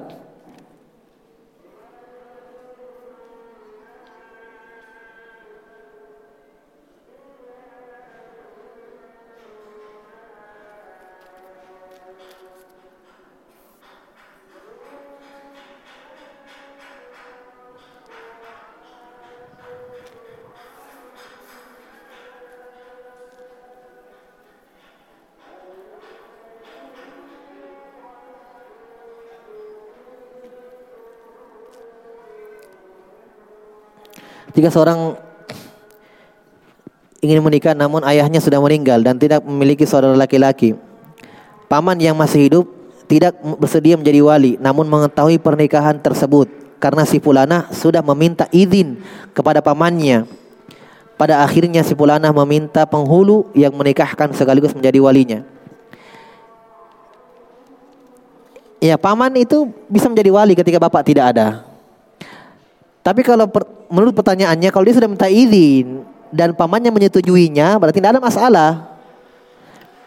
Ya, jadi kalau seperti ini keadaannya dia minta pamannya untuk menyerahkan perwaliannya. Iya, berarti setelah itu siapa pun yang nikahkan dia sudah dianggap sama pamannya kalau yang menikahinya, yang menikahkan dia karena pamannya sudah apa? Sudah menyetujuinya dan sudah mengizinkannya. Bahkan walaupun bukan sama penghulu, sama ustadz misalnya atau sama ya orang yang dia percayai bisa Iya, walaupun pemain tidak hadir, tapi pemain sudah setuju. Sudah ridho. Iya, menyerahkan perwaliannya itu boleh. Jelas ya? ya? Dan kalau memang seperti itu, jangan datang ke penghulu. Cari memang yang resmi menurut pemerintah. Ditunjuk oleh pemerintah untuk mengurusi pernikahan. KUA yang semisal itu. Pasti kalau dia datang ke hakim atau KUA pasti dipanggil sama keluarganya itu pasti. Misalnya dia datang, Pak saya mau menikah Pak, ada waliku. itu pasti ditanya dan hakim ya KUA itu yang begini-begini tahu semuanya. Mereka tahu hukum-hukum Islam. Ya, maka akan ditanya siapa yang tinggal dari keluargamu. Misalnya paman hadirkan, maka itu dihadirkan. Ditanya nanti kenapa kamu tidak setuju nih anakmu menikah, ponakanmu eh ponakanmu menikah. Ditanya nanti. Jelas ya? Nah, kalau memang alasannya tidak syar'i maka wali menentukan hakim. Ya, jelas ya? Ya.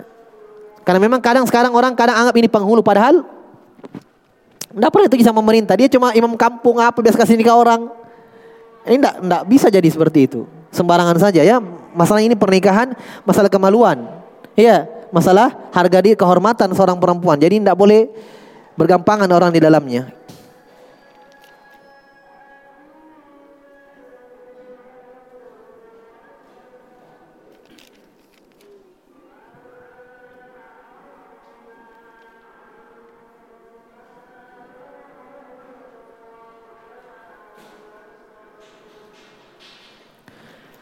Pada waktu membangun rumah, saya menanam sesuatu berupa tulisan Al-Quran dengan tujuan agar dijauhkan dari gangguan manusia maupun makhluk lainnya. Apakah saya harus menggali barang tersebut? Tetapi jika digali agak susah karena letaknya di bawah tiang. Mau nasihatnya? Ya pertama, kalau itu jimat, ya dianggap jimat yang bisa mendatangkan kebaikan atau menolak bahaya, kalau bukan dari Al-Quran, jelas, sepakat. Tidak boleh haram, itu kesyirikan. Apakah syirik akbar atau syirik kecil? Dilihat keyakinannya. Kalau dia anggap itu sebagai wasilah saja, perantara saja, tapi dia menganggap masih berkeyakinan Allah yang mendatangkan musibah dan mengangkat kejelekan, berarti syirik kecil. Kalau dia anggap jimat itu, ya, jimat itu yang mendatangkan uh, kebaikan atau menolak bahaya, maka itu apa? Apa? Uh, dia meyakini hanya Allah yang mendatangkannya, itu syirik kecil. Ya, itu hanya perantara saja. Tapi kalau dia menganggap jimat itu yang mendatangkan dia, yang mendatangkan kejelekan, menolak bahaya, mengangkat penyakit, itu syirik besar. Nah, yang kedua, kalau jimat itu dari Al-Qur'an.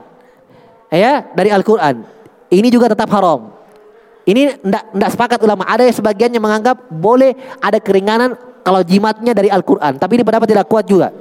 Kenapa? Karena sudah syah fatwa dari Abdullah bin Mas'ud radhiyallahu anhu ya beliaulah sahabat yang meriwayatkan hadis inna ruqa wat tamaima wat tiwala tasyirkun ruqyah ruqyah jampi-jampi jimat adalah kesyirikan. Ibnu Mas'ud menganggap jimat-jimat yang dari Al-Qur'an tetap tidak boleh. Faham? Yang ketiga yang boleh diperhatikan kalau jimat dari Al-Qur'an itu akan mengantar kepada penghinaan kepada Al-Quran. Dia akan masuk di WC, dia bawa. Ya. Apalagi seperti ini pertanyaannya, dia timbun itu ayat Al-Quran. Dan berarti dia injak-injak di bawah. Ya kan? Dia timbun di dalam rumahnya, berarti kan di bawah tempatnya. Ya. Tapi kalau tidak memungkinkan lagi dicabut karena sudah menjadi rumah, ya, berarti akan rubuh rumahnya, berarti dia hanya ya memperbaiki keyakinannya dan bertobat kepada Allah Subhanahu wa taala, ya, kalau dia sudah mengerti hukumnya yang tidak boleh termasuk kesyirikan maka dia bertobat kepada Allah dan banyak-banyak istighfar. Adapun untuk mengambil kembali itu tidak diperlukan karena sudah ya akan menjadi mudarat yang lebih besar rumahnya akan dibongkar lagi. Jelas ya, tapi kalau dia misalnya mampu banyak biaya untuk itu, ya, misalnya dia anggap biayanya kecil bisa dia ya dia ambil bagusnya kalau dia mampu, kalau dia mampu. Ya, tapi kalau dia berpikir ini biaya lagi, tidak mampu lagi biaya untuk itu, ya, insya Allah Taala tidak mengapa kalau tidak ambil. Tapi yang penting adalah akidahnya dirubah, akidahnya diperbaiki. Tidak boleh ya, tidak ada bisa menghilangkan bahaya, menolak penyakit kecuali Allah Subhanahu wa taala. Adapun sebabnya kita harus tempuh dibolehkan menempuh sebab dengan yang syar'i. Paham? Obat sebab obat, minum madu, ya, berobat, operasi itu sebab. Kita yakini Allah yang datangkan kesembuhan, tapi sebab ada. Tapi kalau sebab itu tidak syar'i dan yang kedua tidak ada sebab akibat, ini tidak boleh. Jelas ya? Jadi perhatikan. Menempuh sebab ada dua syarat yang perlu dilihat. Pertama, kauni. Apa itu kauni? Ada kaitan terbukti sebab akibat berpengaruh. Faham? Karena kalau tidak ada sebab akibat akan terjadi kesyirikan. Contoh, ada burung di atas rumah, ada orang meninggal. Apa kaitan burung dengan orang meninggal? Tidak ada. Ya kan? Ya. Bunyi tokek. Ah, ini. Bunyi cicak, ada cicak jatuh sial. Atau yang semisal dengan itu. Ketika tidak ada sebab kauni, tidak ada sebab akibat, kita yakini ada syirik. Yang kedua, sebab yang kita tempuh adalah sebab yang syar'i. Karena walaupun kauni terbukti, tapi tidak syar'i haram. Seperti berobat dengan obat yang haram. Betul terbukti bisa mengobati, tapi dia haram. Babi misalnya atau yang lain, ya, tidak boleh. Jadi sebab itu ditempuh dengan dua, kauni dan syar'i. Jelas? Kauni dan syar'i. Nah ini kan tidak kauni ini, tidak kauni. Adakah pernahkah terbukti ayat Al-Quran menolak bahaya? Dengan digantung dipajang dijadikan jimat. Tidak ada kaitan. Jelasnya? Tidak terbukti. Kedua caranya tidak syar'i. Kalau ini syar'i terbukti, ya syar'i pasti Nabi sudah lakukan. Abu Bakar sudah pakai. Ya kan? Sama sudah pakai itu. Berperang juga mereka juga kena panah. Tidak ada kalung mereka dari Al-Quran gantungannya. Ada jimat. Ya. Berarti sama sekali tidak ada tuntunannya.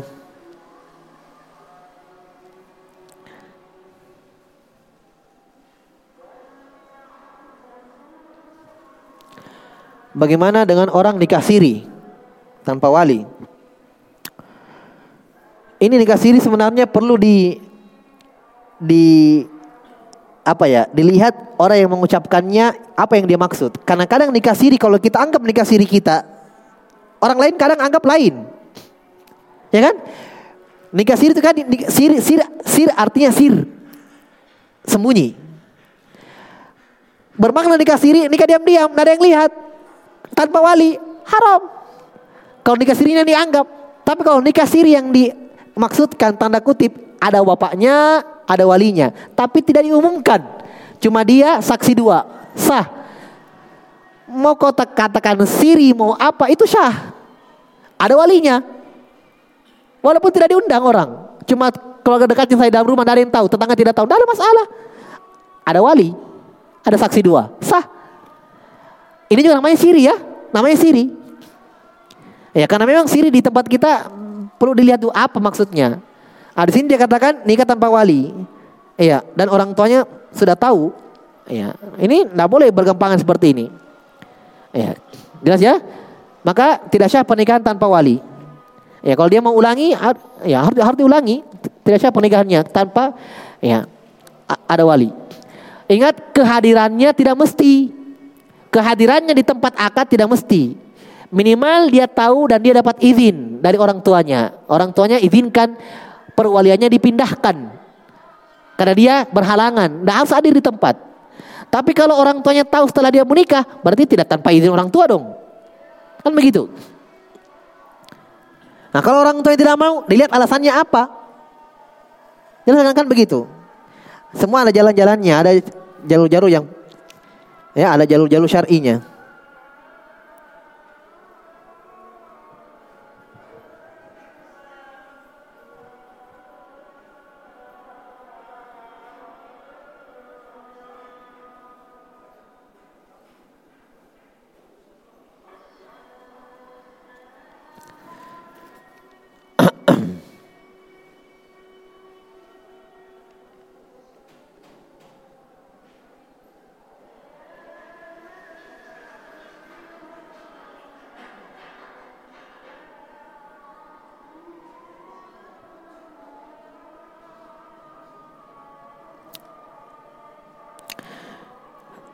Jika anak wanita ingin dinikahkan oleh orang tuanya, harus meminta izin kepada anaknya.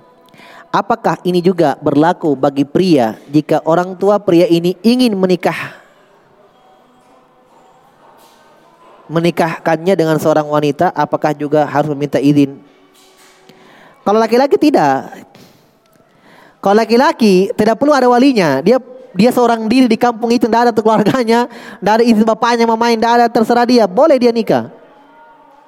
Paham ya? Boleh dia nikah. Ya. Ada bapak dan anak perempuannya datangi rumah laki-laki. Eh kau nikah dengan anakku. Anak perempuannya mau. Bapaknya perempuan mau. Tanpa izin tiba-tiba laki-laki ini datang. Ih apa-apaan disuruh nikah dengan anak perempuan. Ya tinggal dia memilih, mau tidak. Kalau mau ya ah, sah pernikahannya. Paham? Kalau perempuan tidak boleh tiba-tiba datang laki-laki, eh kau nikah dengan ini tanpa izin perempuannya. Nggak, tanpa izinnya, tidak boleh. Laki-laki tidak boleh minta izin. Eh, laki-laki pasti justru senang kalau datang perempuan kau nikah dengan anakku. Tiba-tiba datang, oh ya mau dong. Eh kan begitu. Tapi kalau perempuan tidak. Iya. Kalau perempuan harus ada izin dari dia. Jelas ya? Jadi hukumnya beda. Kalau laki-laki tidak perlu minta izin. Ya, karena laki-laki tidak perlu ada izin dari orang tuanya. Tidak ada kaitannya dengan orang tuanya dari pernikahan kalau laki-laki. Kalau perempuan ada. Ya, karena memang perempuan laki-laki itu beda hukumnya dalam syariat. Jelas ya?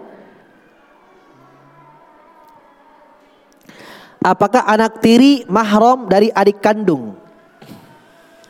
Apakah anak tiri mahram dari adik kandung? Anak tiri yang bagaimana dulu ini? Anak tiri banyak. Kalau dari Indonesia anak tiri, tapi ada yang mahram, ada yang bukan. Paham ya? Anak tiri ada yang mahram, ada yang bukan. Anak tiri yang bagaimana? Kalau anak tiri yang dimaksud robibah, ya, robibah yaitu anak bawaan misalnya uh, seorang janda ada anak perempuannya nikah dengan laki-laki. Berarti anak tirinya ini bapak. Per, anak perempuan ini anak tirinya bapak. Itu mahram bagi bapaknya. Dengan adik kandung, dengan adik kandungnya siapa yang saya tidak paham pertanyaannya. Saya khawatir saya salah jawab.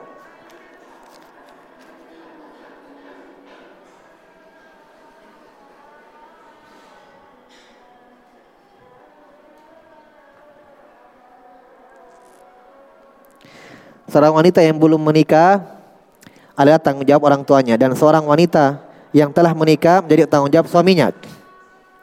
Tapi bagaimana kalau dia dengan sudah bercerai? Apakah yang bertanggung jawab atas dirinya?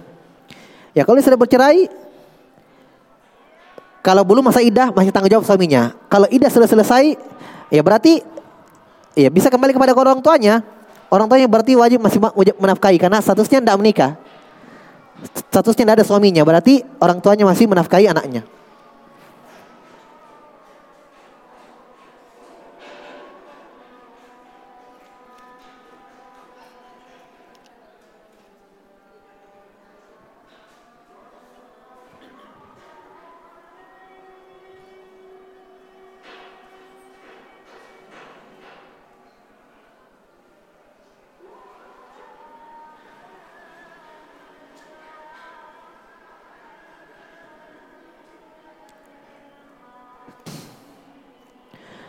Iya, Allah alam isab kita juga dulu. Sudah masuk waktu. Subhanakallah bihamdik. Asyhadu an la ilaha illa wa atubu ilaik. Wa alhamdulillahi rabbil